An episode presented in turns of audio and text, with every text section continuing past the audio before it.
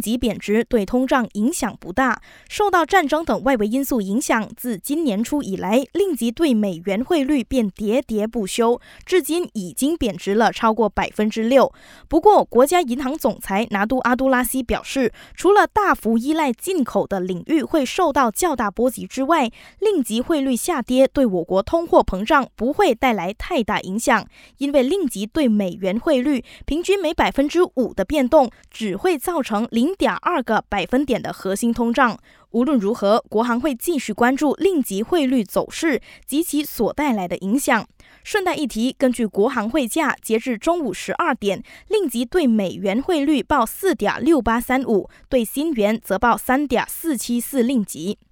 国内金融诈骗活动日益猖獗，政府致力应对。其中，副部长沈志强表示，财政部正在和通讯部及内政部密切合作，以修正相关法令。由国家银行等机构共同设立的国家诈骗门户网站，也预计将在明年年中完成，以用来追踪和识别资金流动。同时，沈志强再次提醒民众，一旦陷入骗局，记得马上拨打国家诈骗应对中心九九七热线投报，好让当局能够采取进一步的行动。最后，本台正在招募全职新闻主播，欢迎符合资格者将履历表和一分钟的新闻录音发送到 newsroom at astro dot com dot my。感谢收听，我是永妮。